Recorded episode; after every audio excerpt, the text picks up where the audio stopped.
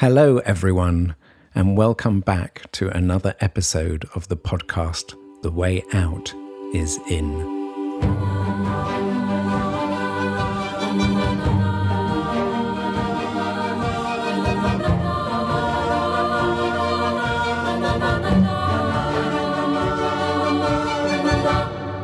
I am Jo Confino, working at the intersection of personal transformation and systems change. And I am Brother Huu, a Zen Buddhist monk in the tradition of Zen Master Thich Nhat Hanh in the Plum Village community. In this episode, we're going to be looking at the whole issue of eco anxiety, the risk of ecological collapse and social dislocation. And yet, there is a path to a new way of living that's based on community on support, on love. And in this episode, we will explore whether it's possible changing our minds, changing our hearts, changing our future.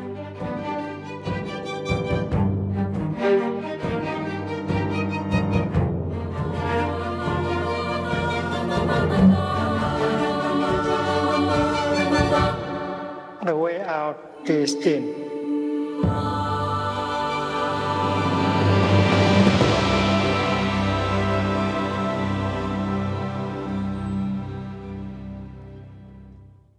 Hello and welcome back. I am Jo Confino, And I am Brother Huu. and we are today sitting in the sitting still hut of Thich Nhat Hanh, so where he used to live in Upper Hamlet in the southwest of France.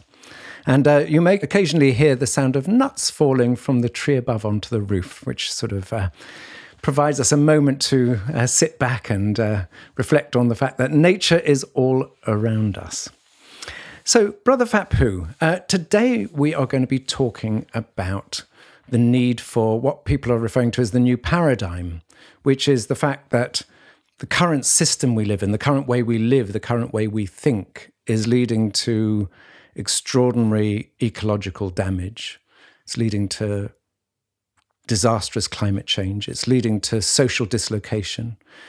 Basically, we are heading very much in the wrong direction. And everyone realizes if, with business as usual, if we carry on in the same way, that um, our very foundations of our civilization are at risk. So today we're going to talk about how do we make this shift from this old system to a new system? How do we cross this chasm to a new world? And, brother, with us we have a very special guest. Do you want to introduce him?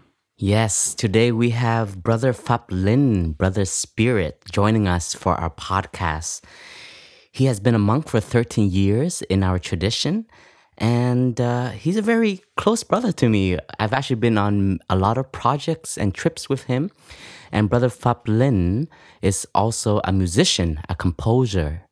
And if you go on YouTube and watch some of our chants, such as the Namo Valo, Namo Avalokiteshvara chant, you will see him playing the cello. And, brother, let's not forget that he actually created the music for this podcast. Exactly. So, thank you, brother. and um, he will be joining us to give his uh, insight on on this topic that we will look into. So, Brother Phap Linh, with no further ado, hello and welcome. And how about you introduce yourself and your journey towards the practice and towards the community here in Plum Village? Yeah, I'm happy to share a little bit about my journey um, to monastic life. I guess partly because it's, I, I think it, it connects with today's theme. Um, I want to share, you know, I'm not going to share my whole story, but a, a, a kind of aspect of it which which is in relationship with with what we're sharing about today, which for me is the kind of uh, transformation of my view of reality from a kind of very rational scientific approach. I really kind of took refuge in science as a as a teenager as as being like this is going to be the sole source of truth for me. This is how i determine like what is real what is not real what is important what is not important. And um yeah so i really took that on board and kind of relied on that. Uh having very early on i think probably age six or seven i rejected all forms of religion and you know i kept finding contradictions in in the bible and stuff and anyway I, it's not to say that i was right or wrong but I had a very logical approach to things, maybe a little bit simplistic.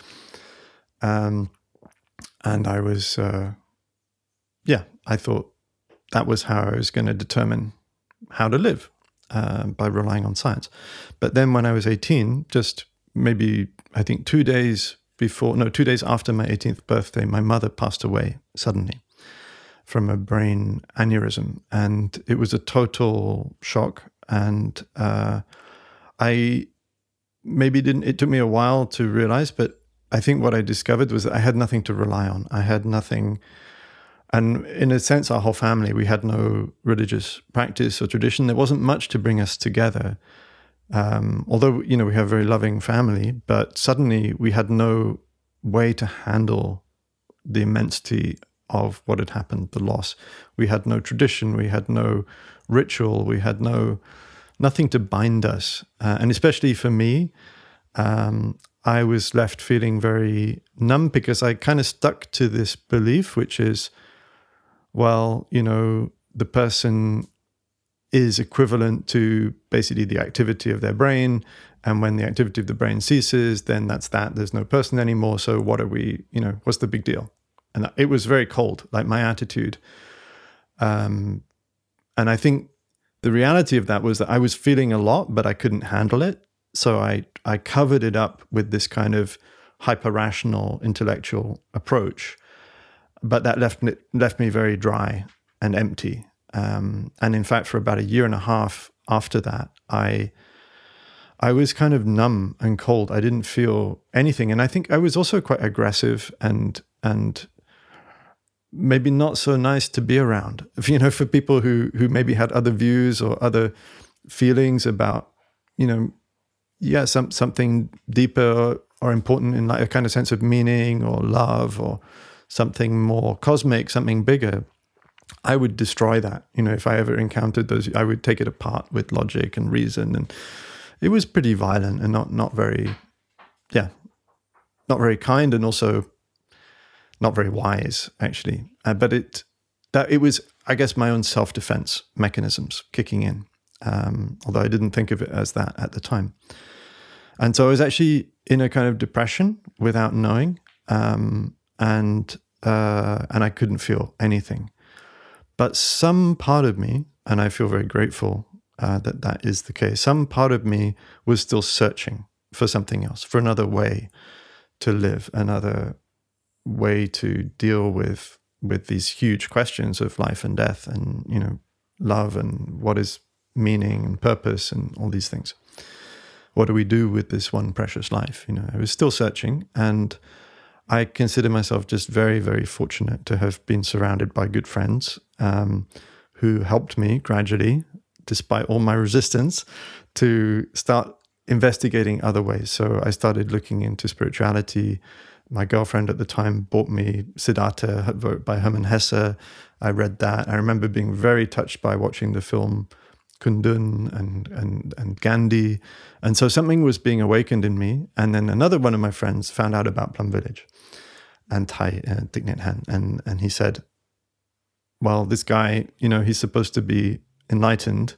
And as soon as I heard that, I sort of thought, well, okay, if I'm going to make a decision about, you know, whether this is real, whether there is such a thing as spirituality, or whether there's only kind of just atoms and molecules bouncing off each other according to physical laws eternally till the end of time without any meaning or purpose. It's kind of it was one or the other for me. Either there's a magical spiritual world, or there's just just particles and physical laws and chance and me- total meaninglessness. Which, by the way, is the very widely uh, espoused view right now. I mean, we have to acknowledge the reality of this view, whether it's consciously held or unconsciously held.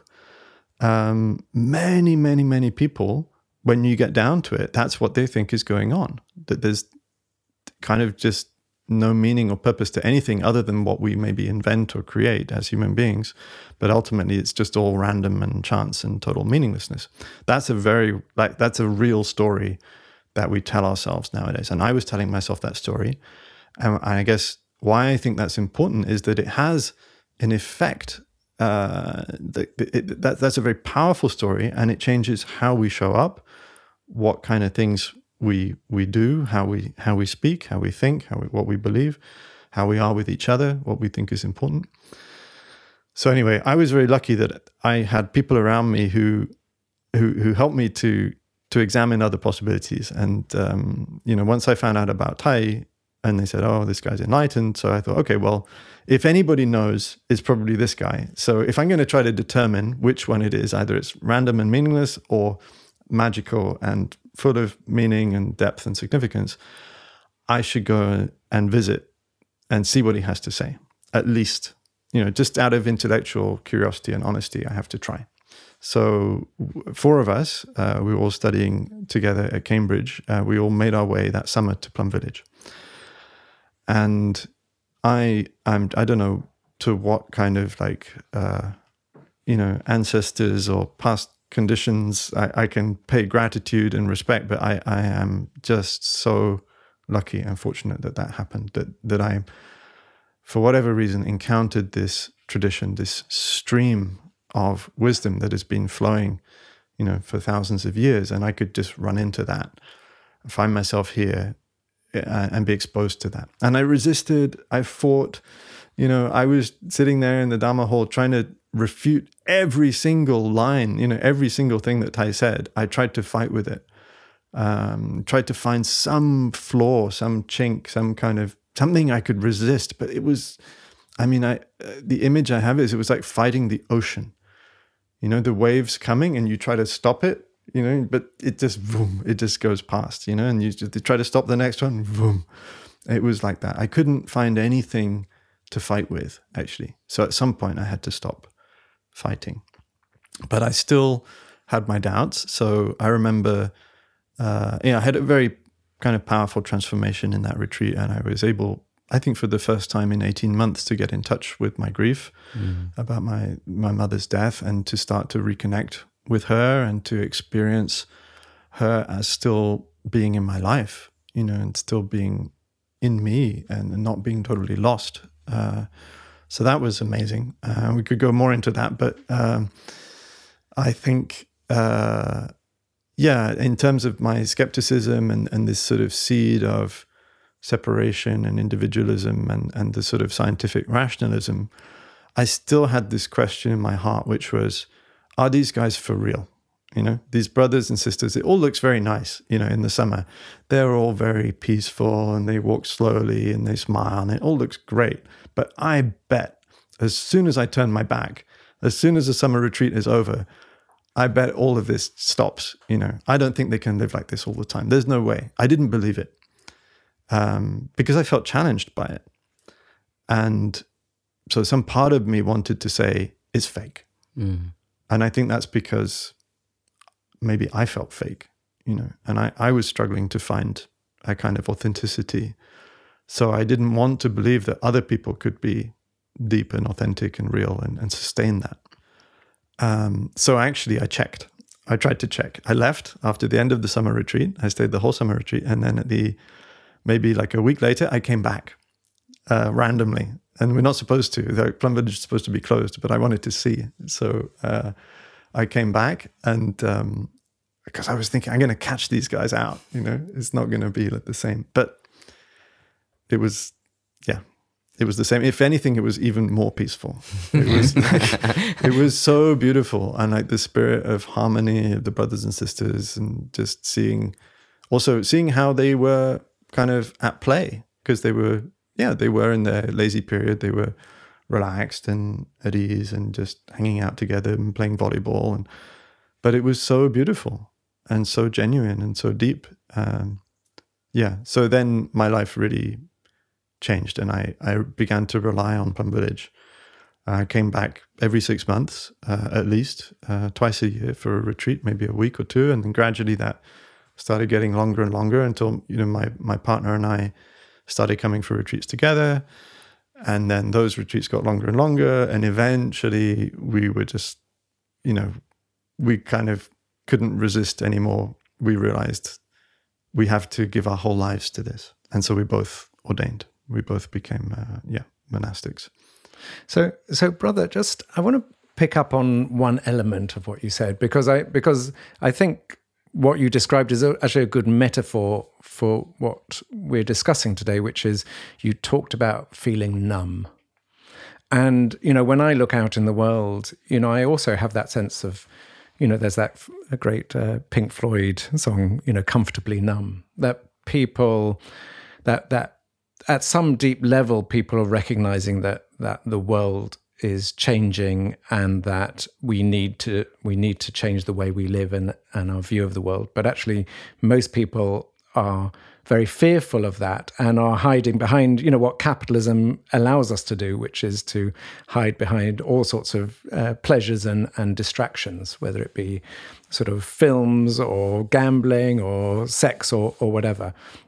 And i'm just wondering what your senses of since you experience yourself of, of that numbness? Because because you know we'll, we'll, get on to talk about how do we actually create change but talk to us a little bit about what that numbness and and whether you see that in society in general. Mm, yeah i think this is a very important thing to to reflect upon um, which is a kind of uh, a sense of being overwhelmed by the, the the scale of the challenge that we face collectively and individually and a sense of powerlessness, and then the terror that comes from that, which, because it's so hard to face, mm. um, and because maybe we feel alone with that, then the the easiest option and the, the readily available option, thanks to yeah all the various ways that we have at our disposal, is is to to avoid, to to procrastinate in a sense. I think we're in a stage of collective procrastination with climate change. And of course, we can blame and we can point the finger and say either it's the corporations or no, it's the governments or or and then the corporations turn around and say no, it's the individuals. The individuals need to do more, and it's up to everyone. And everyone's pointing the finger at everybody else, but but really, it's a kind of collective procrastination. And I think it's very directly linked to our emotional state. If we are not able, if we don't find ways to face that fear, to face that despair and feeling of overwhelmed. And not just, I don't mean just face it intellectually, but I mean actually feel it, feel it in our bodies, in our hearts, and uh, without being reckless, right? We don't want to like traumatize ourselves and just go into shock, but to know, to, to have the skill and to learn how to feel without being overwhelmed how to feel in a way that is able to embrace and to transform those feelings. And then they actually become the fuel for our action. So that's, I think, like one of the biggest things that I've experienced uh, in in our in this tradition, and what I feel I've received from Thay, is this insight of the connection between the suffering and and the transformation or the you know the the, the liberation. Um, uh, and for me, it's very direct. It's like if, as long as we keep finding ways to to numb ourselves, and of course, that's made easier and easier. I always think of like auto next, you know, auto next episode, auto play on mm. YouTube or Netflix or whatever. It's it's it's it's always going to be easier to follow the path of least resistance and just let the next episode play, you know, until you find yourself, you know, falling asleep at the screen uh, having binge watched I don't know how many episodes of whatever it is, um, rather than to stop, to say no, to say stop, because to say stop means that those feelings are then present, and that's hard. So what I think is interesting is to to start to learn that we actually have resources, we have ways to meet those feelings, we have ways to transform those feelings, and to not be alone with them. And that's, I think, the power also of our community to find that we can uh, be in that process of, of holding, of embracing the pain and the fear, and we can do it together.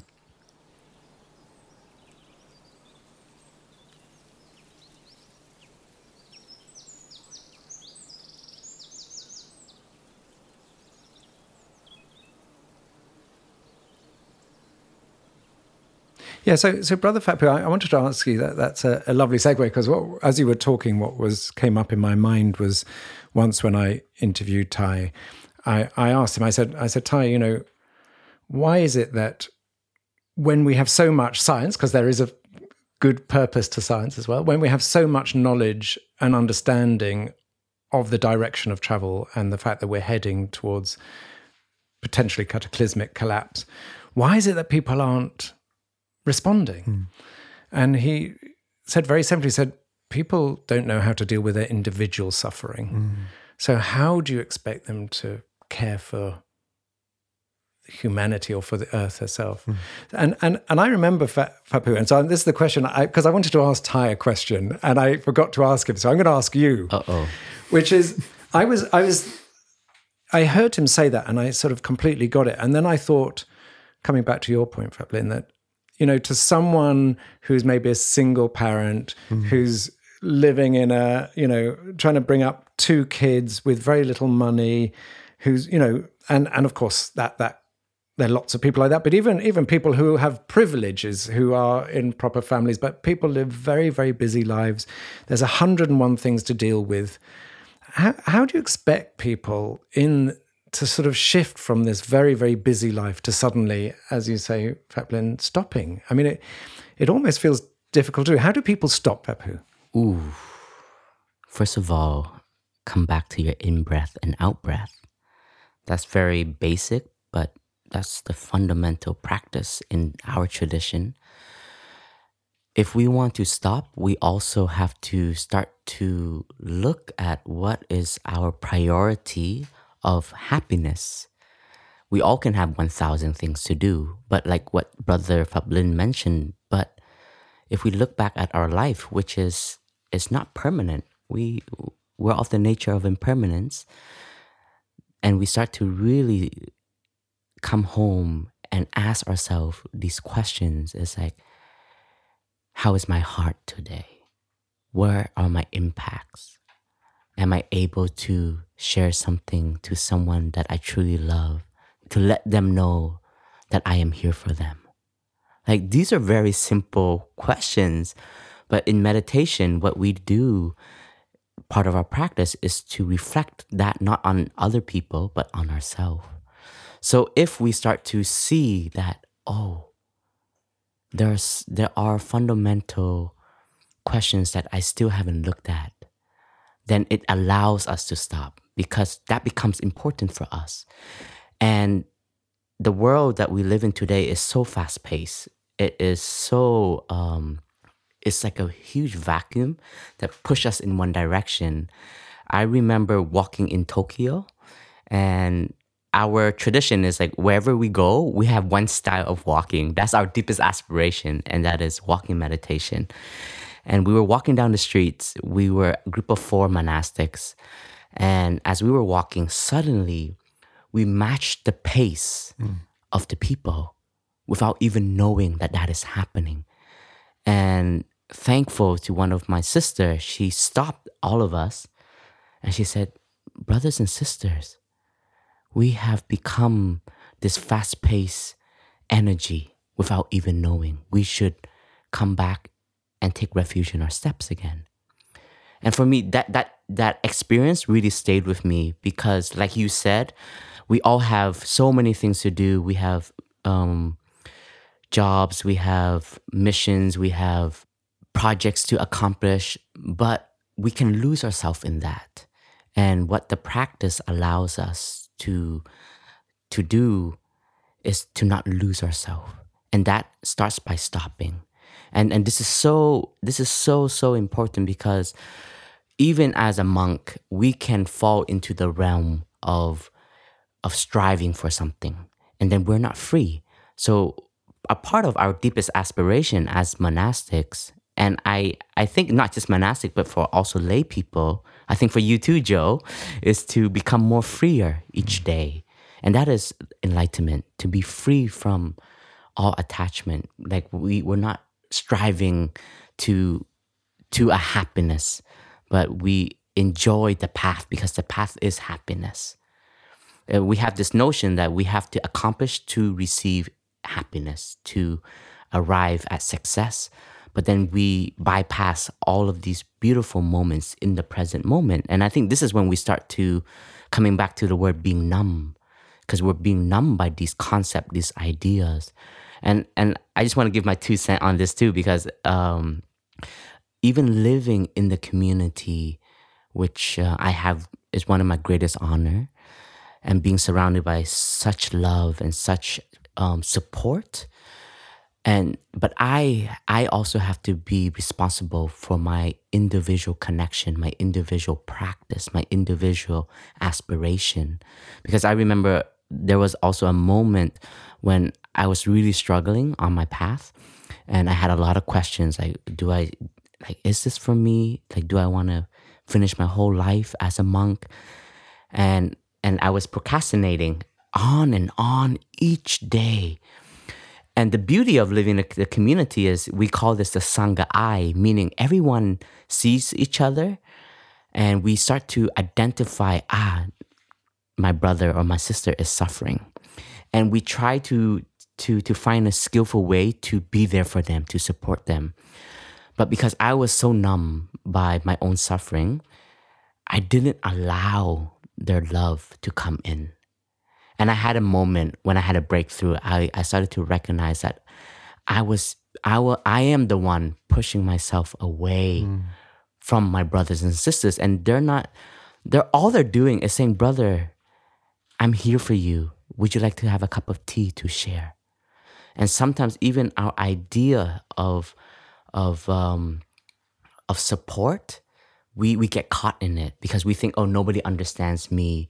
My brothers, my sisters, they're just trying to tell me to be mindful, quote unquote, be happy. But but that is my deepest aspiration. But because of this feeling of aloneness and this feeling of like and, and, and that for me is also being numb, like being cutting yourself off from everyone. And that moment when I recognize that and I stopped. Every time this this thought came up, of uh, of me trying to push myself away from everyone, I came back to my breath. I came connected to my heart, and I said, I need to allow these brothers and sisters, these friends, into my life. Let them support me.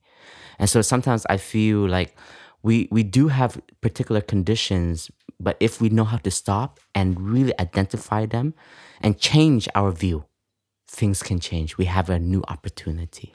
So that, that's really interesting. And um, so I want to, Brother Phap Linh, I want to ask you a, conundrum because because Brother Phap Linh, you talked about striving and mm. about the importance of stopping. And yet, you know, we have now entered what people are calling the decisive decade, that we have 10 years, or actually nine years now, because the decisive decade started a year ago, to turn this ship around. In other words, if, if we do not reduce our emissions, if we do not change the way we live our lives, if we do not sort of transform our economic system, etc., etc., then if we don't do that within 10 years, then game over. Then, then we hit uncontrollable change and irreversible change. So that is quite tough because if you just take that on board, we've got 10 years, and I see so many people who work in the environmental movement, mm-hmm. sustainability, et cetera, et cetera, who are burning out because all they think is, oh my God, it's so urgent. If we don't act quickly now, then all is lost.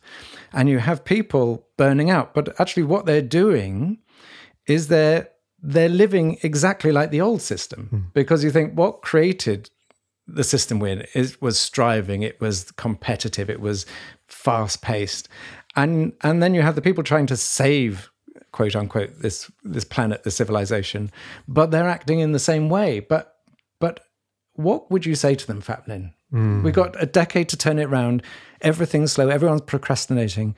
Everyone these individuals feel it's my job to save the world you know and and yet they're burning out. What what's your advice to them I would say dare to feel. We have to have the courage to feel what we're feeling. And when we do that, then to take the time to take care of whatever it is, which is going to be to some extent panic. Right? I mean, that's the feeling. The feeling is overwhelm, is terror, is panic, is despair. Um, and we need to have some courage to allow that feeling to be there. And I'm really talking about how that feels in your body. Like right now, as you're listening to this, wherever you are, whether you, you got it on headphones or you're in your kitchen or whatever it is that you're doing, going for a walk um, or sitting down somewhere, just take a moment to actually feel how you're feeling. Like in your body, is it tight? Is it open? You know, are you, do you feel your connection with the earth? Do you feel some sense of pressure, of anxiety, of nervousness? Do you feel like there's something that has to be done right away? Or do you feel actually free to do the things that you have to do in the day in a in a in a peaceful way? And and whatever feeling is there, we cultivate a spirit of non-judgment. So even if the feeling is of a kind of discomfort, of being pressured, or rushing, or stress, we we want to actually instead of feeling like oh that's a bad feeling to have i shouldn't have that feeling i need to get rid of that feeling so that i can be peaceful and free that only creates more stress. So the first thing to do is to accept whatever feeling is there and to allow it to be there. To say hello.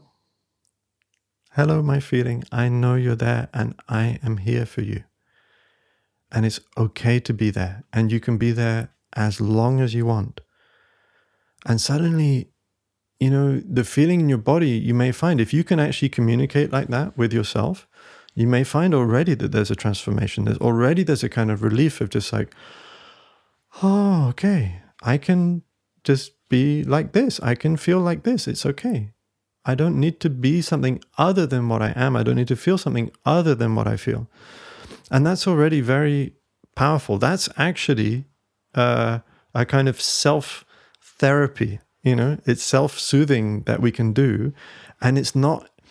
You're not wasting time. You know, mm. you, it's not like less important. It's actually what gives you the freedom to be able to do what you have to do. Because mostly, you know, we have the information. We know, we, we know the science. We know what we have to do. We know what we have to not do. Like that's actually pretty clear. Uh, and there's a very broad consensus on that.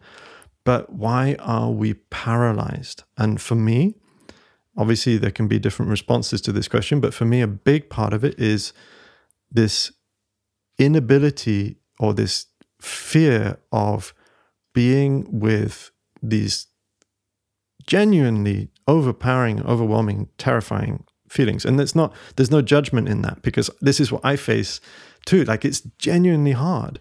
So, um, you know, I think, you know, when we look at the broader situation, we, we can identify three kind of broad categories of action that need to happen. So there's obviously stopping greenhouse gas emissions or reducing and stopping, uh, reversing. So that's called mitigation, right? Um, and then there's adaptation, which is adapting our infrastructure to deal with a disrupted climate, with increasing temperatures, and so on. But the third part, which is increasingly, I think, being recognized as important, and that's what I think we're really talking about today, is helping people to deal with the chronic uh, stresses, uh, the and the yeah the toxic stress and the and the trauma of of the knowledge that we may be facing the end of our civilization, and we that that that is intimately connected to the to mitigation and adaptation. We won't do the mitigation mitigation and adaptation unless we take care of number three. And it's not to say this is more important than that or this has to take priority. Obviously, we have to do everything. That's part of the problem, right? We have to. There's no question that we have to stop emissions and we have to you know, prepare and do the adaptation that we need to do. But I think we shouldn't underestimate and we shouldn't forget the third part. And that's where I think, you know, if just if you're listening to this podcast today, you can kind of give yourself a moment to thank yourself and say, oh, there's a connection between this thing that I'm doing now, which is actually taking care of myself, learning how to check in with my feelings, learning how to calm those feelings a little bit if they are difficult, you know, overwhelming feelings. I'm learning how to handle my fear, I'm learning how to face it. I am actually investing in this third part, which is a very real part of our collective strategy as humanity to transform the situation. So for me, it's really, really important to paint that picture for people because sometimes, you know, I guess it's a question. It's like, do I have time to do my sitting meditation today? Do I have time to go for walking meditation? No, I have to answer my emails. No, I have to write this policy brief. No, I have to, you know, uh, edit this essay for that collection that's going to be published, or you know, whatever it is that we're facing, whatever it is that we have to do.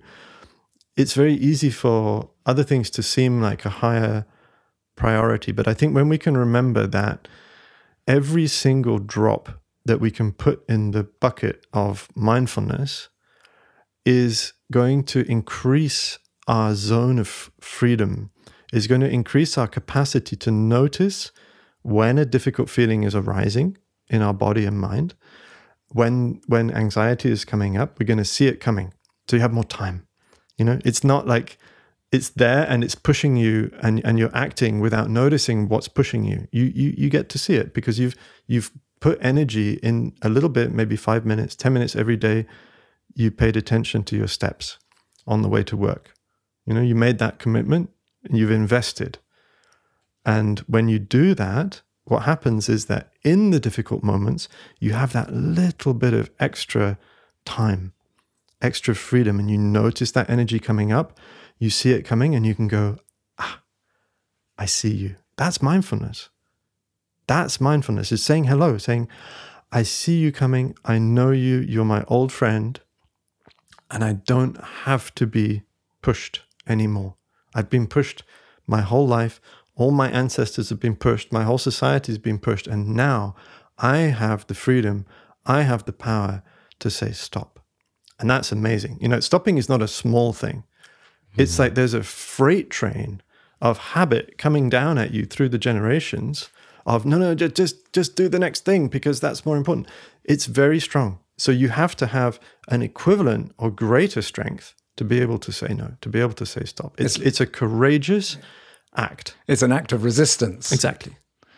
And and brother, you know, it's very difficult in times of change because there are all these activists out there who have woken up, who have who are putting um, sometimes in, in the global south in countries they're putting their lives at risk to save forests. They're they're um, activists all over the world who are rising up, who are who have woken up and who are taking action. And what's your advice to people who are sort of who you know who look out in the world and see most people asleep and are trying to have their voice heard. It, it reminds me of an episode uh, of um, of the film The Matrix, where there's someone who's sort of in joined the revolution, and everyone in the revolution against this the Matrix is is leading this very harsh life, mm. and one of them actually um, betrays them, and he meets the the the agent, the agent, yeah. and and they're they're sitting at a dinner table, and he's eating a steak and drinking a glass of red wine, and he looks at it and he says, "I know this steak and this red wine are not real, but I would rather be him believe they're real." Mm than to live this mm. difficult life. Mm. So, besides the stopping, for the, all those people who are taking action and suffering because it, they're trying to help people wake up, mm. what what what can they do? How can they how can they almost be at peace um, rather than sort of it, it, feels like a can feel like a battle. Mm. Well, I think you know we all sometimes have the energy of judgment coming up of thinking others are not doing enough and and and uh, feeling like we're doing a lot and wanting others to come on board and maybe there's frustration sometimes like why don't people just you know help out and join the struggle uh, and i think we have to be alert to that as well and we have to be able to say hello to that too you know because that's also a kind of friction on our own um, ability to to continue. Uh, it's actually one of the things that may contribute to a burnout. If we start feeling that kind of negativity all the time, that kind of blaming, um, it's not to say that it's it's wrong in a sense. I mean, it's like it may actually be true in the sense that other people are not doing enough. But the point is that we have to keep our sovereignty We have to keep our peace, our freedom, and to know when we're being uh, kind of colonized by that energy of of judgment and hatred, and we have to know how to handle that too. And then what's amazing is that when we are able to handle that, and when we're able to keep doing what we're doing with a spirit of invitation, it's a kind of like when you do what you do with love, first of all, you don't burn out. You know, when everything is motivated by love, you don't burn out. And it's inviting because you look like you're having a good time. You know, you you look happy, you look relaxed, even though the, the work may be very hard, you know, and you may not sleep as much as you'd like. And, you know, it's it's not necessarily going to be all just a bed of roses. It's going to be difficult. But but when you know that everything is motivated by love and when you know how to take care of, yeah, the anger and the judgment and the frustration when it comes up, as it will, very naturally, you know how to recognize it, you see it, and you go, ah, hello, my old friend. I'm here for you too, you know. And, and you can listen to that part of yourself. See that it's good. It's trying to, it's also contributing. It's trying to, in its way, protect you or, you know, it has a role to play. But, but, but, but in a sense, we make a deeper choice. We say, I'm not going to cultivate that. I'm not going to come from that spirit because, like you were saying before, that's kind of part of the old paradigm. And I'm not uh, that's what I'm committed to. I'm committed to a new paradigm, which is a profound transformation, really just a different way to approach everything. And if you can realize that, to whatever extent you can realize that, it's just more inviting for others. And in fact, you achieve the result that the anger wanted to achieve in a more powerful way.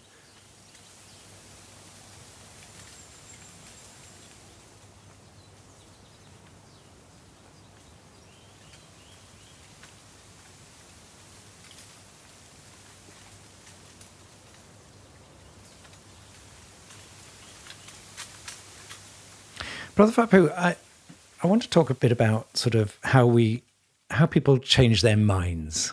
So, and the reason the reason I ask that, I, I've been attending the sort of Davos World Economic Forum for the last ten years, most of those years, and and the shift amongst all these leaders is that they say actually it's not about just doing things differently, but we need to change our minds. We need to have a, a shift in, in our mindset. But they say that but they very rarely achieve that because they say, yes, we need to change our minds, but they don't really know how to change their minds because they're so fixed into a straitjacket of a system, especially, you know, whether business leaders, political leaders, but people in all sorts of areas, they they tend to be stuck in their tramway. Because we need this profound change in our mm. views. Mm. Well, can you talk? Because one of the one of the sort of um, key sort of aspects of Buddhism is to have right view. Yeah. Hmm. First, first of all, we have to start learning to come back to oneself. This that's the most basic thing because if we don't know how to come back to ourselves, and then we don't even know what our views are, and we might be living by with someone else's view. Mm. I think that's I think for a lot of us who became monastic, that was a big shift when we came to the community, a retreat, and we started to see, wow, there's another way of living. There's another way of of talking. There's another way of interacting. People are smiling here. Like, you know, like outside, like if, if somebody is like smiling to you, you'd be like, dude, don't don't look at me like that right like but then when you come to an environment where this is not just a teaching, this is a reality. That change starts by by the human body, by the environment, and then it would change in the view. Mm. So I, I feel this is really important. So this is why I am here in Plum Village is because it's not just the teaching, it's the living. Mm. And that is so important. And I think this is where our teachers and Master Thich Nhat Hanh had the, a very big impact which was he saw that the way of life is to be more compassionate, be more loving, meaning to have more understanding. And through this energy of compassion and understanding, he was able to move forward to teaching the way. And he met so many obstacles on the path too. And I'm sure he had moments of anger, moments of frustration, um, but he trusts in the ability of awaken nature in everyone. Mm. And nothing is lost when you are moving forward with that energy. So I I I see that um, to change the view is to be mindful of your mind. What comes up in your daily life. So there's meditation it's there's a whole spectrum to it and there's many ways of practicing and for us you know fundamentally we always connect to our breathing because our breathing is a very clear bridge that can help bring our mind home to the body but there are moments in your meditation you can practice like you're sitting at the bank of the river. Your mind is like a river. It's gonna flow into many directions. And sometimes you have to start looking at your own mind. What is it that comes up in your mind? You will start to see pattern. If you are mm. someone who is caught up in power, you're gonna see that your mind's going to start thinking and try to manipulate situation. How can I gain more power? You have to identify that and this is where the practice of meditation becomes also challenging because it starts you start to see yourself more clearly. But like Phap Linh have shared, it's like be brave to feel your feeling. And here it is also be brave to see what your mind is producing. Mm. But then once you see what your mind is producing, you see the roots of it. And this is the Four Noble Truth of Buddhism to only change and to have transformation is you have to come to the root of it. So then you start to look at how you live your life. What is it that I'm doing that nourishes this view? And if you see the root of it, then you see a way out of it. Mm. But seeing is not enough, which is the fourth noble truth, which is harder, is now you have to walk the path, you have to change your way of living. And this is for me this is where real transformation happens. And we we we talk about global scale but in the dharma we always say peace in oneself peace in the world. And it means that if we want to achieve transformation outside we need to start with ourselves and this is so important because our action can become the teacher. Our action can become the leading and we we live in a place in, in a world that information is very accessible now and this is our blessing thanks to the internet thanks to social media etc and so many different platforms. But we can also be addicted to just views. It's mm. like because i can i can talk about it with you too. But then like Phap Linh said but then after this podcast let's say if we if we go out and we are doing things, buying things that are not needed, and we start to accumulate and harm the earth, then there's no change. Then we'll just be an empty vessel. And for me, what is more important is to do it, to have the feeling of of transformation in the here and the now. And I think this is also so powerful in Thay's teaching is that when we learn to come back to the present moment, we see that the past is here and the future is here. So if you don't start changing in this very moment, we're always going to be waiting. And so I think this is very important to change the view, is learning to come home, see what manifests in our daily life, in our view, what are the roots of it? Do we want to keep nourishing this? That's the question we have to ask. And you know what? Sometimes we're going to find ourselves saying yes because that feeds our ego, that feeds our pride, that feeds our comfort. And the real change is when we see that this pleasure is not real happiness. That's also when change can happen. Mm. So, brother, it's very interesting you say that because um, as, as you were talking, what it made help me to crystallize in my mind was, you know, in all the years I've been in Davos, for instance, I've never seen someone be truly vulnerable. Mm. I've never seen any world leader, any business leader talk about problems they were having at home with their family. It's like everyone was talking about changing their mind, but everyone was stuck in their role. And and everyone was fearful of coming out of their role. And until we come out of our role and until we show our vulnerability and open our heart and pull off the armor, then actually we remain part of the problem. And and also you picked up around competition, brother Phap Linh. I'd like to ask you about individualism and competition, mm. um, because obviously I think that's at the root of the problem we've got to.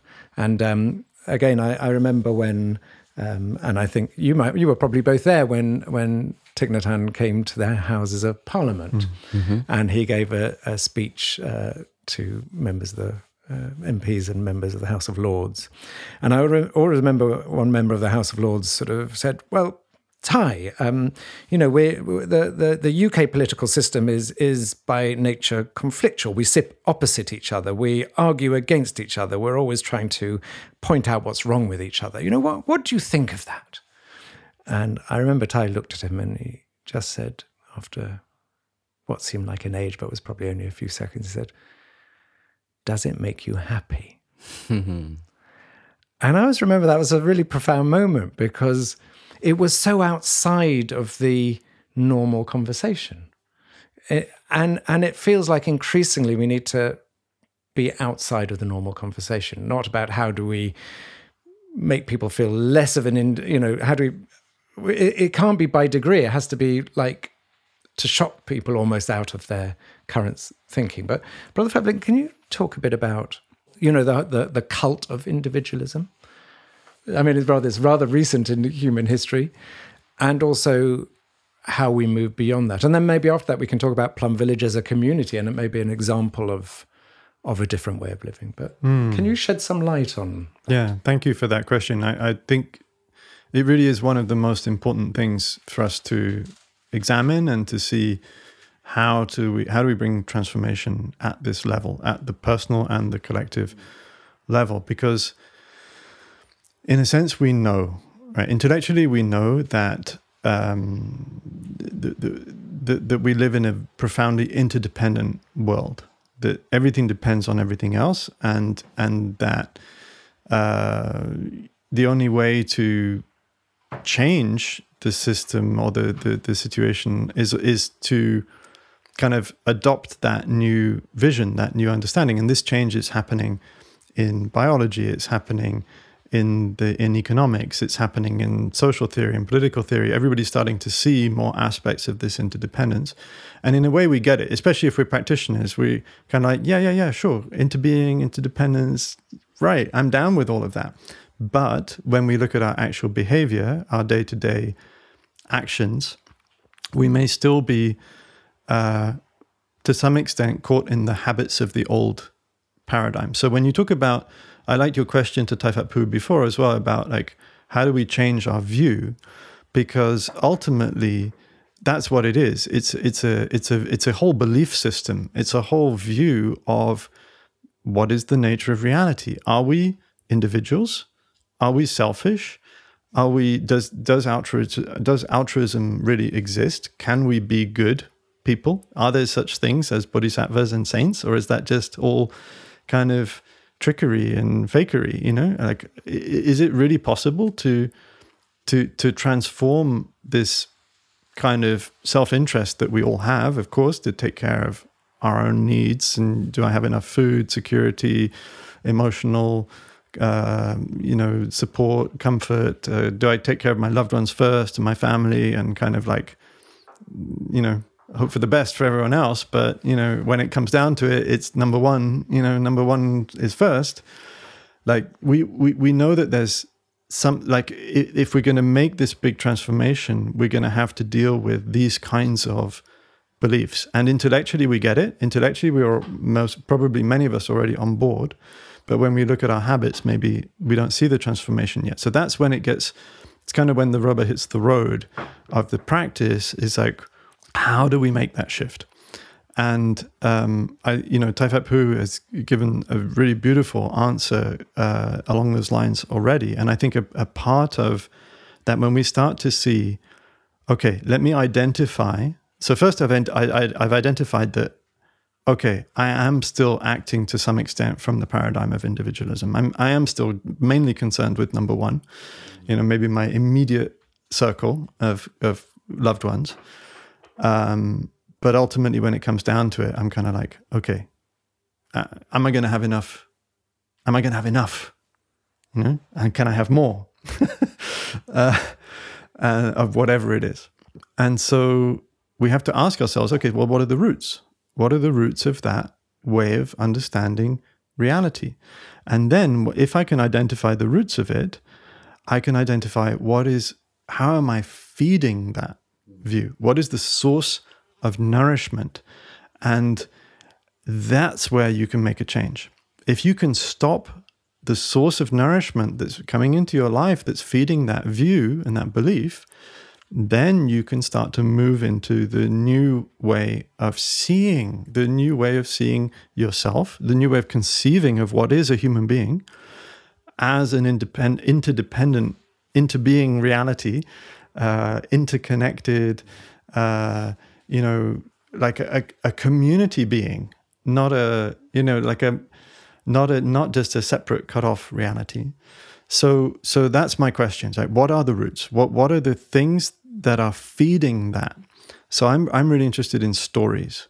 I think we are still in the grip of some very, very powerful uh, collective stories, kind of cultural narratives uh, that are perpetuated, even though many of them we don't believe in anymore. But the transformation hasn't reached all the way into, for example, film, media, novels. So most of the novels you'll read, most of the superhero films you'll watch, or any other kind of film, uh, they'll still be in that world of individualism or even good against evil or of kind of competition at some level.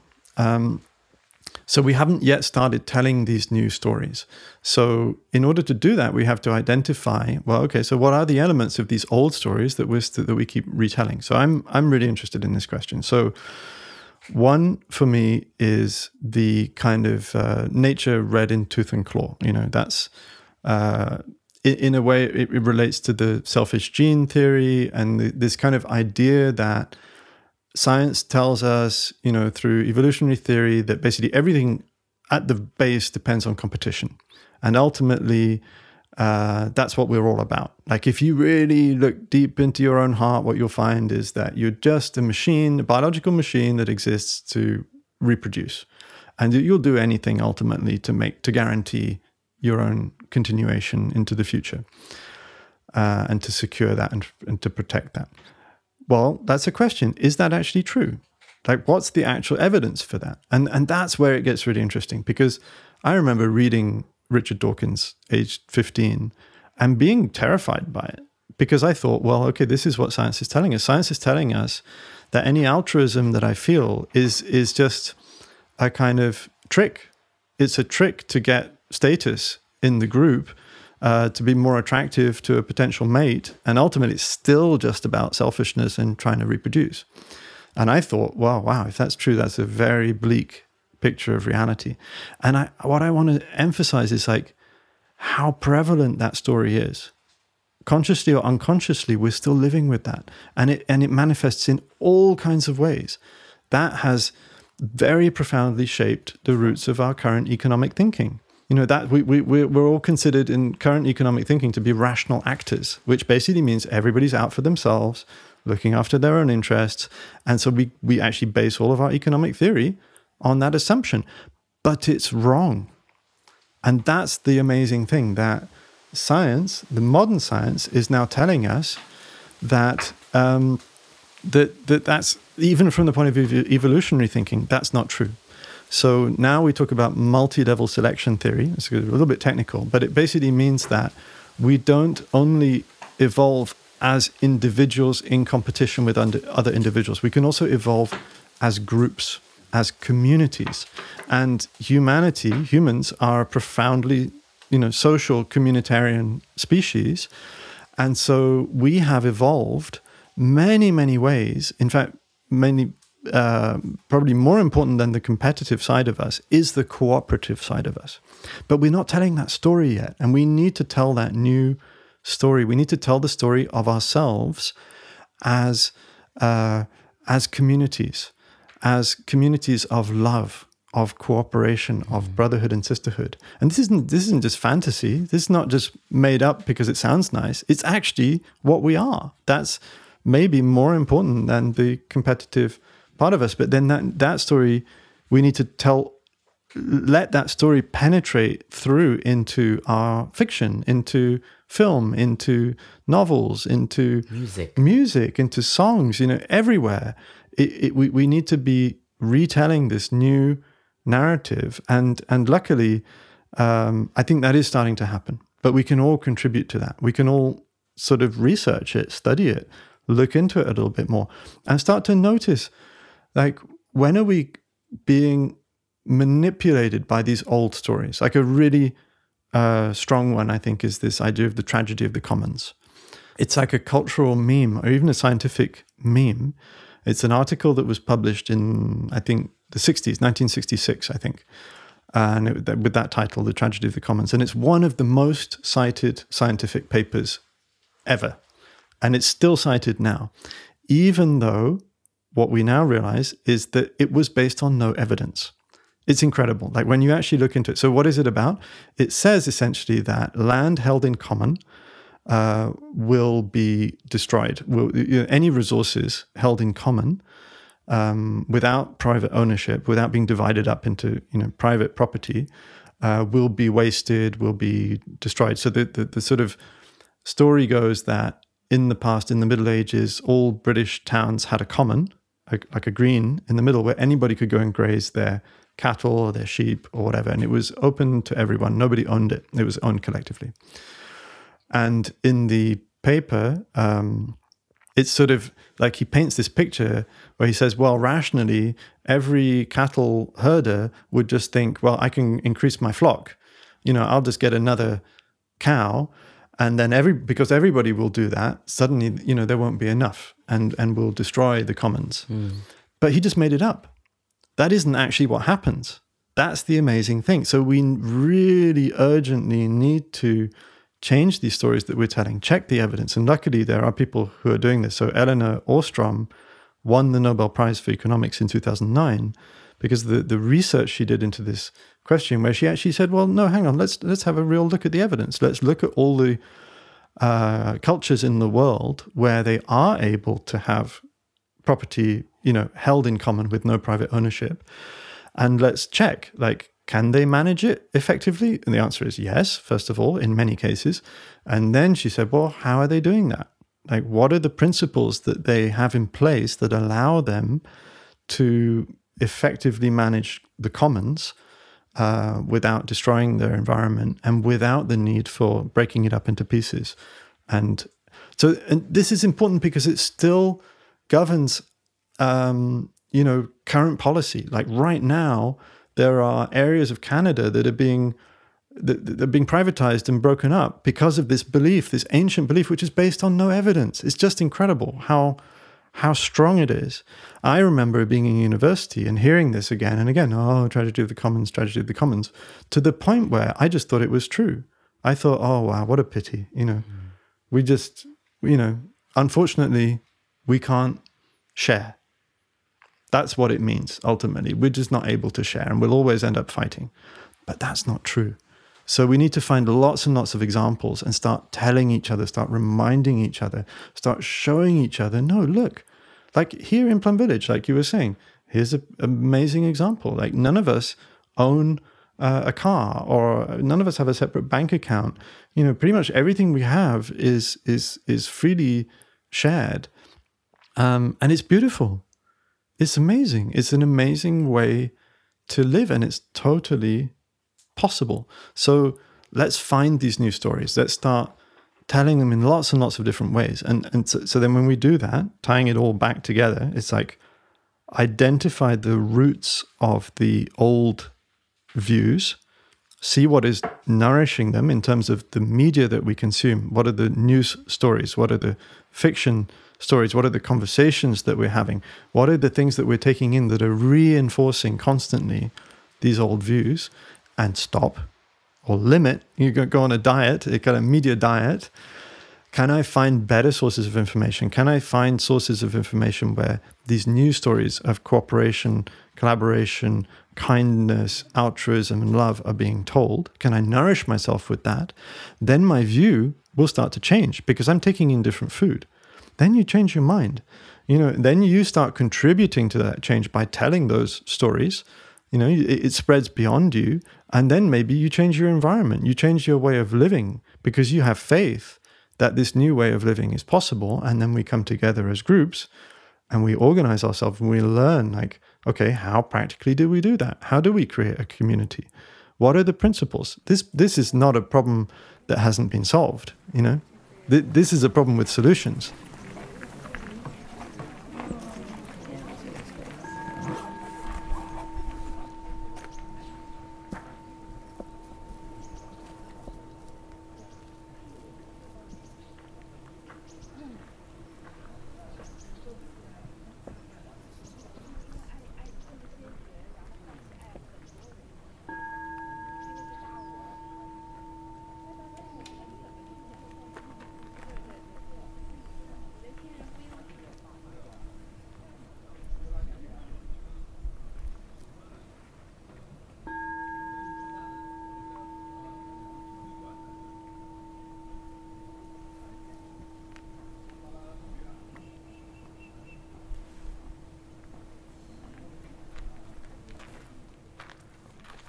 Brother Phap as Brother Phap Linh says, Plum Village is maybe a good example of that. And and I, I want to ask you a couple of things around that. One is about what are the principles that have allowed Plum Village to succeed. So so if we say that we want to move from individualism to to more community, what what are the basic tenets of success? But but first of all, maybe if you come to Plum Village for the first time, or you know, it can look quite boring. I mean, hmm. compared with this sort of world outside, which is full of exciting. You can jet off on a holiday. You can go to the movies. You can go night clubbing. You can go out for a nice steak and chips and oh actually I should, shouldn't we talk about that? You know but but but you know go for a, go go down the pub and have a few pints and and uh, go home and watch Netflix and etc etc I mean it, it, it looks very exciting mm. and it's very diverse and you can keep doing new things. Then you come to Plum Village and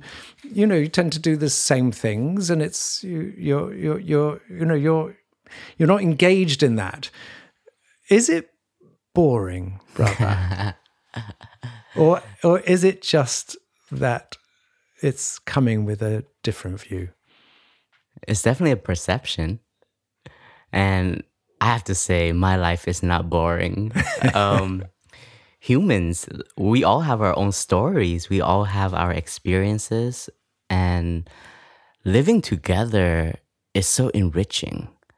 You know, I I only finished middle school, and after that, I didn't go to high school, I didn't go to university, but everything I've learned is by living in this community. We can also say that Plum Village, for me, uh, speaking personally, has been my education also, my upbringing. And through all of this experience that I've lived um, in this diverse community, it has given me so much flavor and it is not boring at all. We sing, we learn different cultures, we get to eat all interesting meals because each of us come from a different mother, a different grandmother with different recipes. We have, I've learned new ways of speaking, new ways of telling a story. I've learned about different behavior, what that means in this culture, what it means in our culture.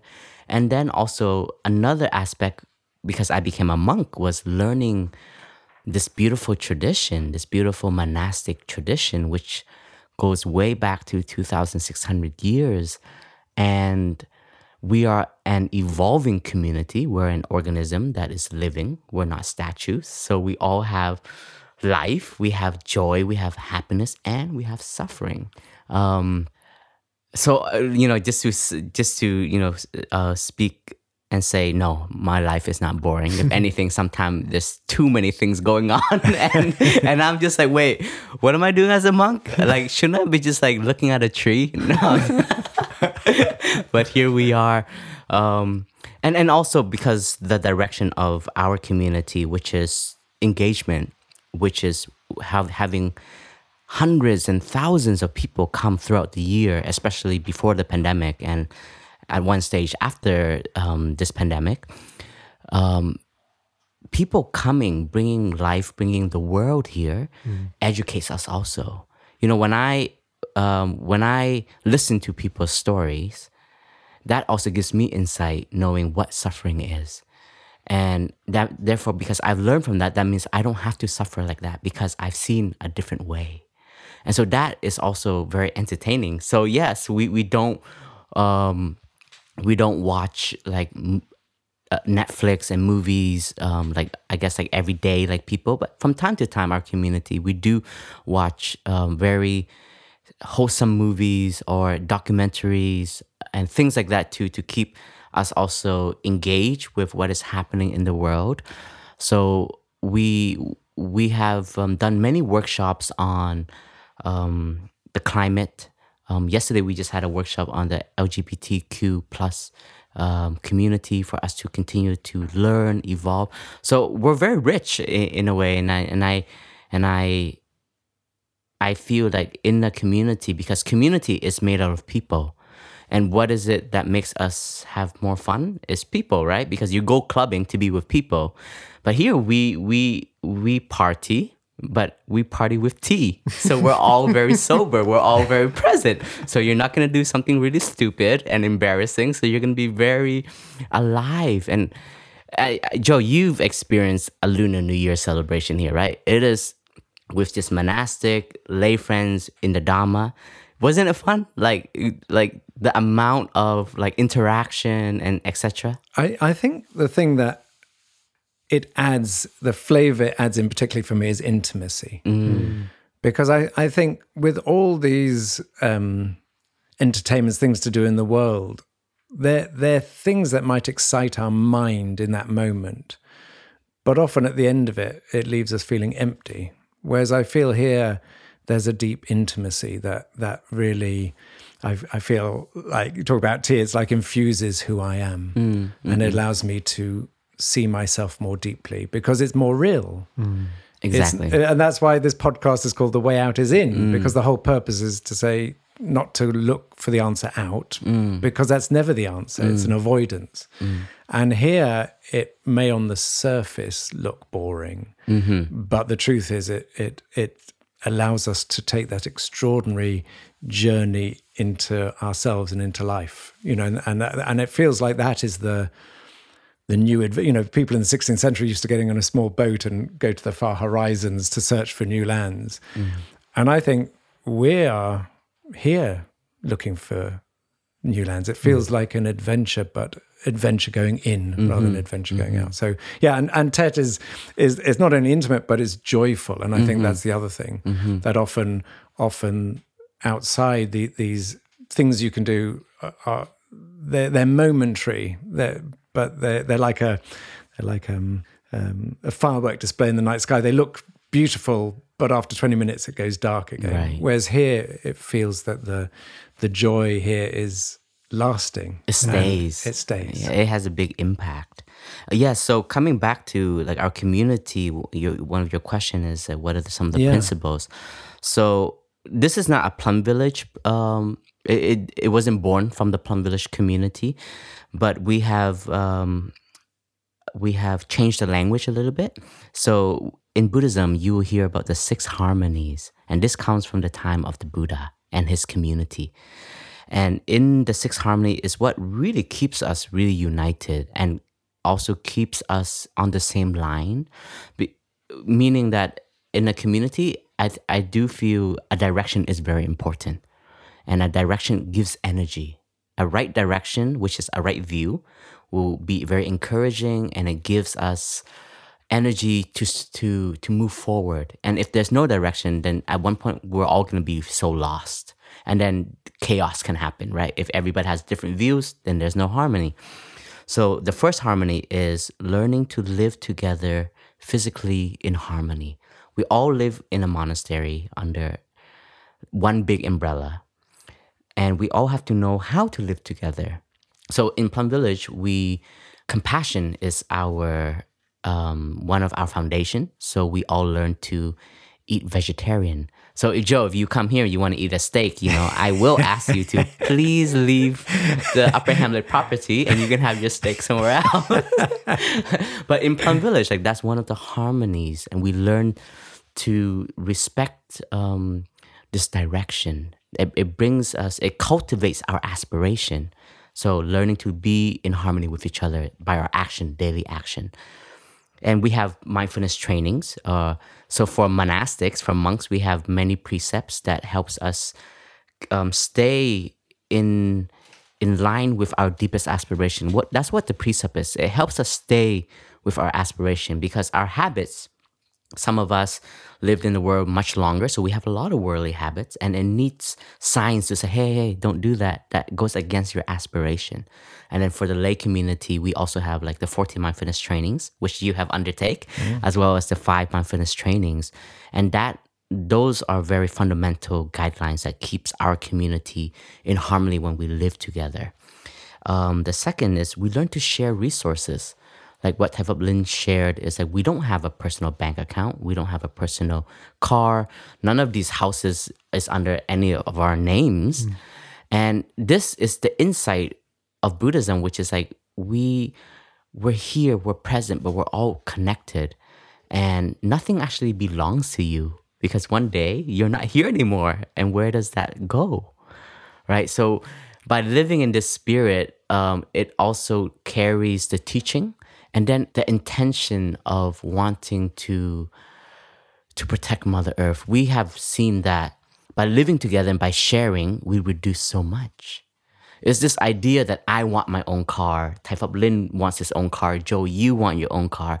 Then suddenly, if that's the case, we won't even have space for you. We'll just, our monastery will just be a parking lot for, for all of the monks and all of the nuns and all the lay friends, right? But you, you, you break free from that idea that by traveling, you can travel together, and it's actually much more fun. And we share material. It's, this is a real practice, um, not just by by by eating together. Um, but even when like a brother he receives a package, a care package from his family, we we we are taught to learn to, to share that with with one another. And that's a very basic human kindness, but we forget about that because of our greed. But when you do it, and I think there is actually science um, proof that when you share, you're more happy, and and this becomes our reality. So whenever I, I receive a package from uh, from my family or even from Jo and you pass when you give us some gifts, like I'm not, oh, this is my chocolate. I'm gonna eat it alone in a corner. Of course I can do that. but that's not happiness when I and actually I can bring it to a table with other friends and I can say, hey, this was uh this was love from our two dear friend. Let's enjoy it together. And and you see the other people enjoy it, that becomes your joy. So you learn to share not just material, you learn to share people's happiness, mm. you learn to share people's suffering. And suffering here doesn't mean you suffer, Jo, and I have to suffer with you, but I suffer, I know you suffer, and I want to support you. So we see we, we're, we're slowly breaking barrier of individualism and this is a practice. And like what Phap Linh shared I, when he was sharing i was i was reflecting and just seeing yeah i still have a lot of habits that goes toward that story of individualism. I want to be the hero da da da da. And one of the cool thing about plum village monastic training and this is very important for us in the spiritual world is that as we grow in in our our path we we start to develop some kind of power some kind of authority and if we can get sidetracked and lost in this. But one of the beauty here is we we teach together. There is no um, many people have asked me, so after Thay passes our, our teacher, who's the next Nhat I said, nobody. Thay has told us very clearly the continuation of Thay is the community. So each and every one of us will be his continuation. Each and every one of us will share this responsibility. And that's the power of community. And today I can give the Dhamma talk, but tomorrow, Thay Phap Linh, the next day it is another sister, etc. So we share this responsibility that also protects our ego and that mm. protects our arrogance. Mm. And and what I love about it is like after you know I give a Dharma talk um, for let's say the community. It could be a big community, it can be a small community, but after that, I join the community in walking meditation. I join the community in eating together, and it's this image that we have in Plum Village. Is it says, "Learn to go as a river, be a drop of water in the river, and don't be that oil, that drop of oil that doesn't can't penetrate into it." So all of our activities is is um, directed towards that spirit. But we have to be reminded of this because our habits are strong. This these stories that have we have accumulated from past centuries and oh not centuries, past years, decades are are in each and every one of us. Sometimes I recognize my own um, ambition. I'm like, wait, wait, that if I accomplish that, what do I get? But then when you see when we accomplish it together as a community, we all benefit. So that's sharing. And then we have the ethics of sharing the same principle, which I talk about the mindfulness trainings, how to conduct ourselves in the way of life. If not, then it, it becomes like a circus. Like anybody can do whatever they want. Mm. Then there, there's there's no harmony and there's no spirit of of going in one direction. So this doesn't mean that we don't allow you to have like openness and things like mm. that, but there are some guidelines that help us to make sure that we're not going sidetracked, being sidetracked. This one is really important is sharing insights and views. We all have views, we all have ideas, and we learn to share it and we grow with it together. And sometimes insight and views can change, and that helps us to grow. And we have a lot of meetings, we have a lot of sharing, and we learn to also let go of our views. We've been talking a lot about views because sometimes our views can be the the obstacle to happiness. Hmm. So we learn to be in harmony. We learn to listen. That's so important. We have to learn to listen. And the fifth one is sharing from the heart, meaning we want to communicate. Communication is a way of life. And connection, right? We we all want to be connected and our our speech is such a bridge. And we all learn to cultivate loving speech here. We learn to speak the truth, but there's a way of speaking the truth that is not harmful and decisive and discriminating. There's always a way of showing suffering, but in a different way. And there's a way of um, sharing our appreciation with gratitude than looking for people to um, to feed their ego. How is it like? yeah, you're not just pumping them up. we're up. not just but- pumping them up, yeah. but there's it's a real connection. Like I'm so grateful for that. And when it's done from the heart, it's very different than you're just bluffing, or, you're, or the other language is you're not kiss assing, right? ass-kissing, yeah. kissing, Yeah. right? Sorry. Do you want that edited out, brother? no, no, let's keep that. and um, the last one is harmony of thoughts. We have to learn to to to listen to one another, to learn to be open to one another. And this is a real training and we're all still doing it. And and one thing to also be reminded is that we're not looking for perfection. Plum Village is not perfect. We all have our flaws. We are still growing. We're still evolving. We're gonna have many more mistakes that we're going to, that's going to present itself, and we have enough courage to look at it and say, "Wow, that was wrong," and then let's transform it. Let's change it, and that is a very strong view.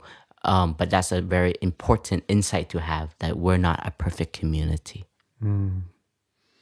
Yeah, and I, I think, you know, if as you're listening to this, you're wondering, like, okay, this is all very well, but, you know, I got to go back to my cubicle or I have to go back to my work and, you know, where am I going to find community in my life? I think, so, okay, I, I would make a suggestion. So, one thing that we now know is that a sense of community develops around a shared vision or a shared aspiration.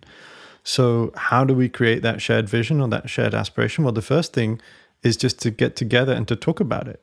So, even as a company or in your team, or even as a family, as a school, as a classroom, uh, whatever groups that you're part of, and it can be multiple, we all belong to multiple different groups, we could organize a time to sit down together and say, okay, well, let's hear, you know, what, so for each of us, what is the most important thing? What are our most important values? And can we identify from all of those values something shared, a collective uh, vision or aspiration?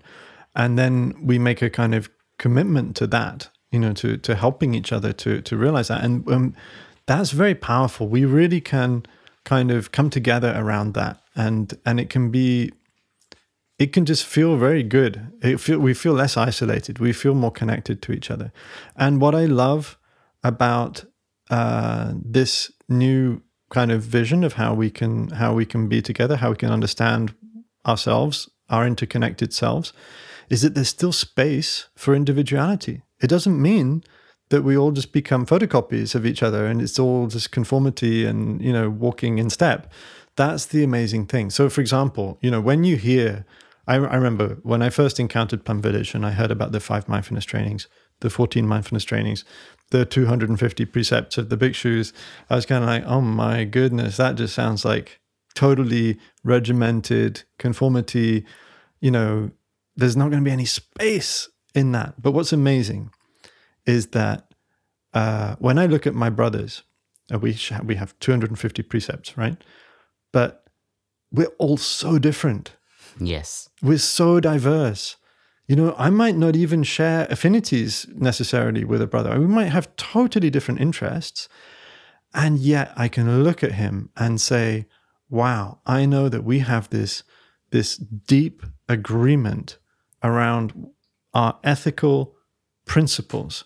Like we share fundamentally this, this, this sense of what is it what you know what it is that we want to cultivate in this life what is important what are the things that we're going to do what are the things that we're not going to do and that's amazing because i can feel completely connected to somebody that in fact otherwise i might not share much aspir not not much affinity with you know we just don't maybe not have the same interests or hobbies or you know things that we want to study or investigate but we still share that and to, and and what I want to say is just there's so much freedom. Like when when I can look at somebody and know, okay, we are practicing the same precepts. We're we're cultivating the same kind of ethics.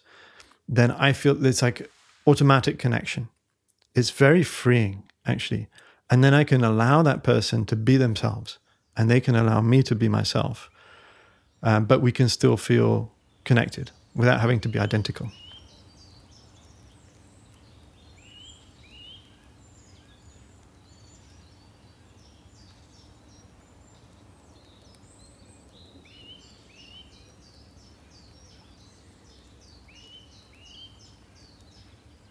So, brothers, just just finally, um, you know what what's on my mind is this sort of sense of there's always an opportunity in difficult times. In fact, mm. there's the only an opportunity in difficult times. In difficult times, there's the only time there's an opportunity, um, because of course. Uh, I remember my dad wrote me a letter once said, you know, life is not about handing, not for me to hand you a rose, but to hand you an onion that you un, you peel every layer and you cry. You know, it's mm. like you we we find ourselves through suffering, not in, and it's the suffering we go through in order to find the joy. We can't bypass the mm. suffering. So, can you, Brother Phap Linh, maybe first talk about the opportunity there is now? Because at the moment, uh, they say it's darkest just before the dawn, mm. and um, and we seem to be at this crossroads where if we don't have what Thay would call a collective awakening, um, we are very, very likely, and, and Thay talks about it, and he talk, talked about it before most people do, but now it's become almost established understanding that that we are heading for a, catas- a catastrophe that is that is even if we can intellectually think about it now is unimaginable in terms of the suffering it will create. And there's this opportunity that this time will turbocharge this change into this new paradigm. So I don't, really know what my question is, Brother Phap Linh, but but one aspect of it is have you sat with collapse? And is it possible to sit with collapse? Because it's the pe- the pain and suffering will be so extreme that we we can't even begin to understand what that would look like. And also, have you sat with the new paradigm being part of this world and part of the mainstream? Mm. So the answer is yes and yes. I suspected so. And you know the the the notion of the collapse. Um, I feel like I've been sitting that with that my whole life, from since a very very young age. I was intensely aware uh, that we cannot continue to live as we are living. I used to feel physically hurt by just seeing roads and cars and you know trees being cut down and the pollution of the environment and animals being killed I, even as a very very small child I, I, was always kind of making trouble for my family trying to you know stop them from using the car or you know i would refuse to get in a boat if i if i if you know it, it was an engine a boat with an engine instead of a punt or something you know or an, a, a rowboat it would make things very difficult for everyone. Um, and I think that's true for many people, especially now, um, people who are in their teens or in their 20s. Eh, we're all growing up with this knowledge. It's it's right there. It's right in our face. We we're all feeling it. Um, and so, yeah, I as a teenager and growing up in my twenties, I used to have dreams regularly of a kind of apocalypse, of a flood or fire, or just kind of like it's all going to come crashing down. And that kind of obsessed me for a while. And I was like getting a little bit into the prepping as well. I, I remember like stocking up in my grandmother's garage with, you know, food that would last for years. And I was like, we got to be ready. You know, who knows when it's going to come? And, you know, One so the first survivalists. I know it was a little bit nuts. Maybe I read too much science fiction. But so, and then as a practitioner, as a meditator, I, I started to see like Okay, so we all face old age, sickness, death, and loss and separation. This is like one of the very basic contemplations of a Buddhist practitioner, the four remembrances. Um, and the point is that that's not morbid. It's not, and it's not like depressing to think about your own death. It's energizing because it makes you realize the preciousness of this moment of what we have, not just, you know, me, my body, my aspirations, my wishes, but each other. It makes you look around, you know, and you look into the eyes of your loved ones and you see like, wow, they're really there. They're now, they're there now. And so how could I not treasure that, knowing that it won't always be so? You know, you look at a tree and you know that, well, I mean, I remember sitting in this hut with Thay and he looked out and we have this beautiful view of the forest and he pointed to it and he said, in 20 years, is that still going to be a forest or will it be a supermarket? And I was just kind of frozen, you know, like, am I supposed to answer? Am I supposed to say something? I don't know what I'm supposed to do. But I was just looking at this beautiful view. And then he turned to me and he said, It depends on you. And that's not, uh, that, that's, that, that should give us energy because it means that we can still do something. It's not too late. And so, like when we look at our own death, it can give us energy and we treasure the preciousness of what we have. But also, when we look at the death of our civilization, the end of our civilization, it's the same. Because, of course, we know that it can happen and ultimately it will happen. Sooner or later, all civilizations come to an end. That's just in the, the course of things. Whether it's in a hundred years or a thousand years or a million years, who knows? But we have to kind of metabolize that. We have to let that in and sit with that and know that. And then it means that we start to treasure everything we still have all the beauty in terms of our institutions, our art, our culture, each other, our communities. Uh, there's so much that's good in our in our society, in in all our different cultures, in the multiculturalism, in in the in the diversity. There's just so much beauty, and it's so like it's so when you know that that can be lost, you want to save everything that you can, and anything that you can save is saved. That's the amazing thing. There's this beautiful story about you know a girl walking along the beach, and all the starfish have been washed up by the tide, and she starts you know she goes and she picks up one and she throws it back in the sea. And then she picks up another one and she throws that one back into sea. but there's millions of them. And so her friend says why do you you know why are you bothered? There's no way you can't save them all. And she says yeah but i can save this one. I can save this one and this one and this one and this one. And we can do that too. There's so much that we can save you know? Um and that, so, so that's what that's what it means to me that that contemplation uh, it's it's not a morbid thing it's an energizing thing. It gives me energy. It motivates me.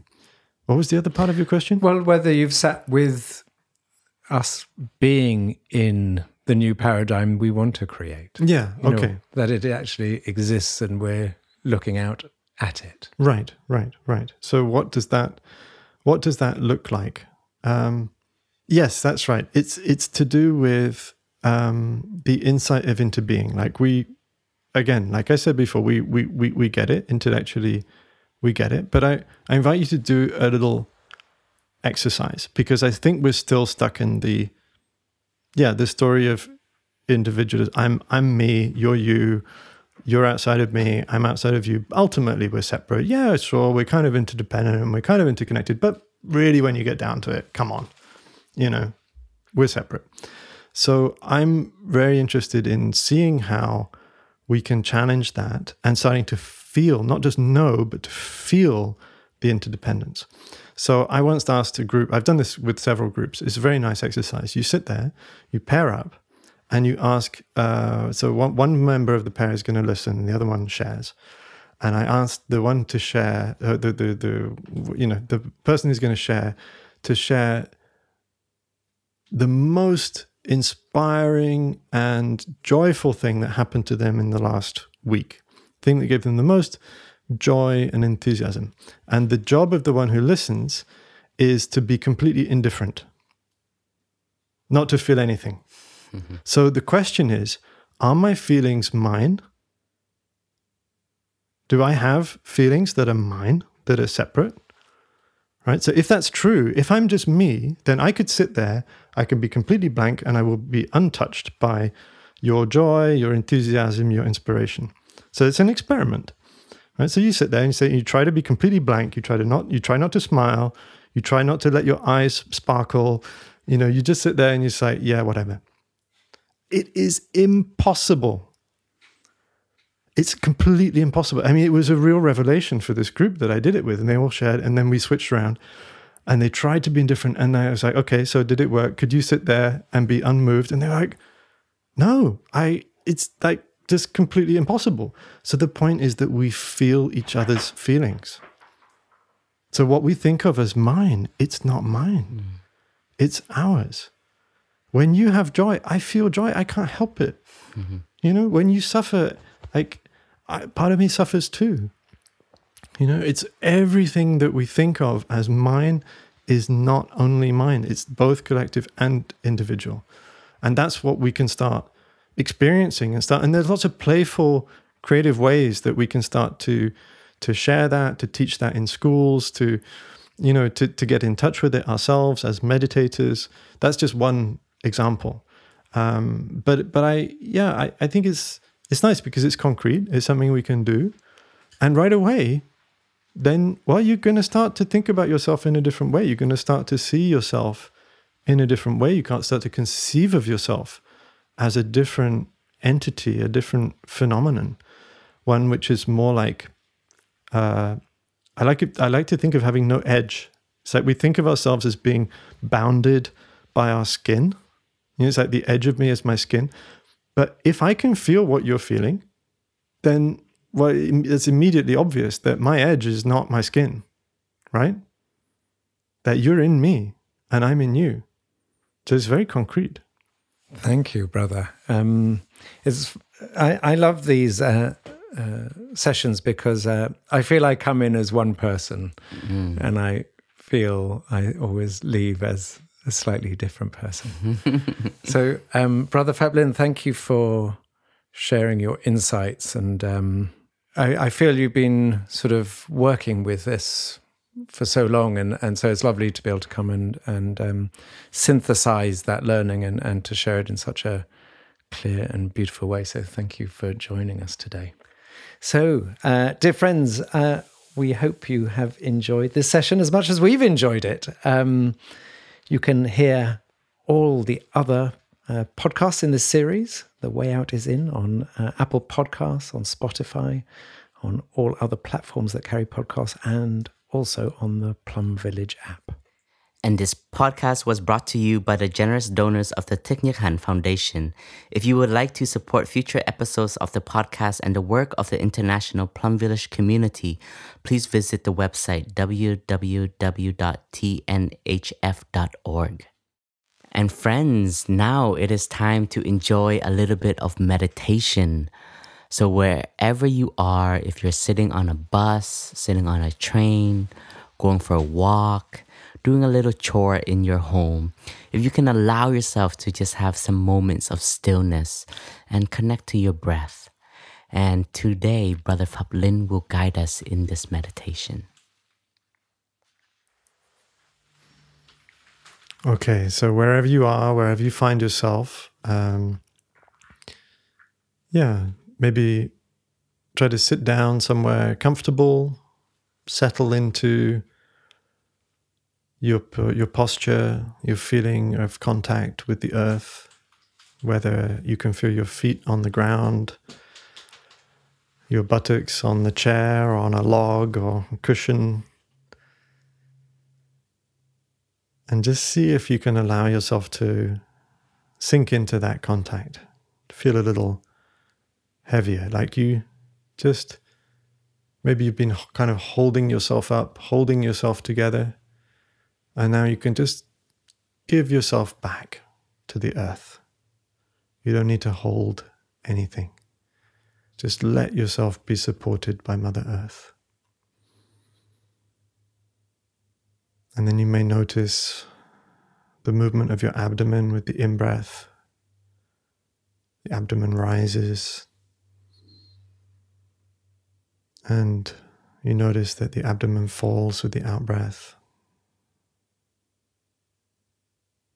This in breath is the out breath of the trees.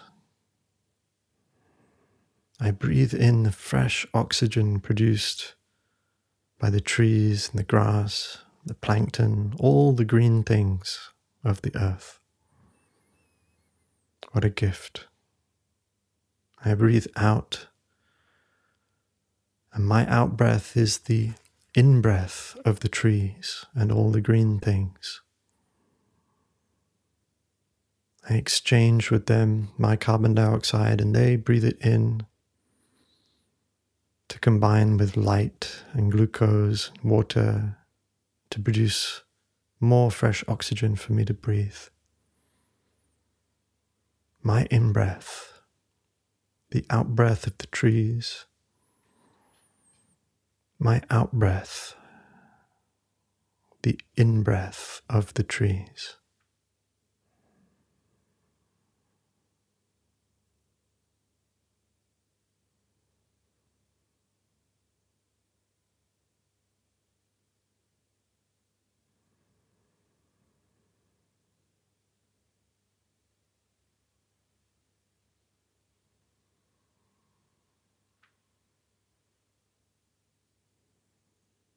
As I breathe in, I feel the warmth in my body.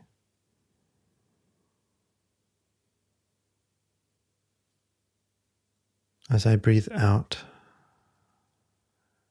I see that that warmth is an unbroken chain from my mother, my grandmother, my great grandmother, stretching all the way back through every generation without interruption.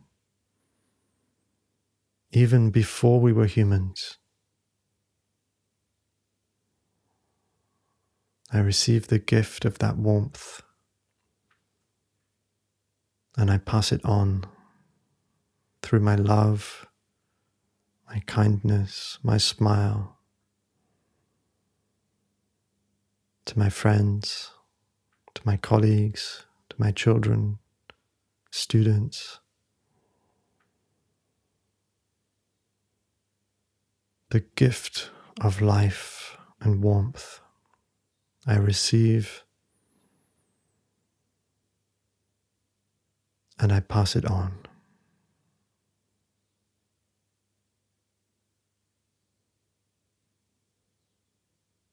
Breathing in all the love that I've been shown.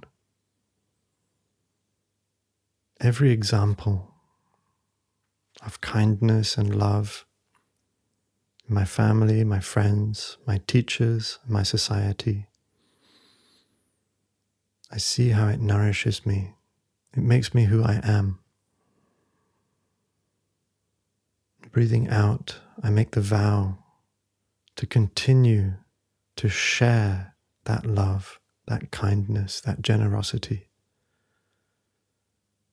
To be an example for those that follow to my friends, my family, my students, my colleagues. Breathing in love, breathing out love.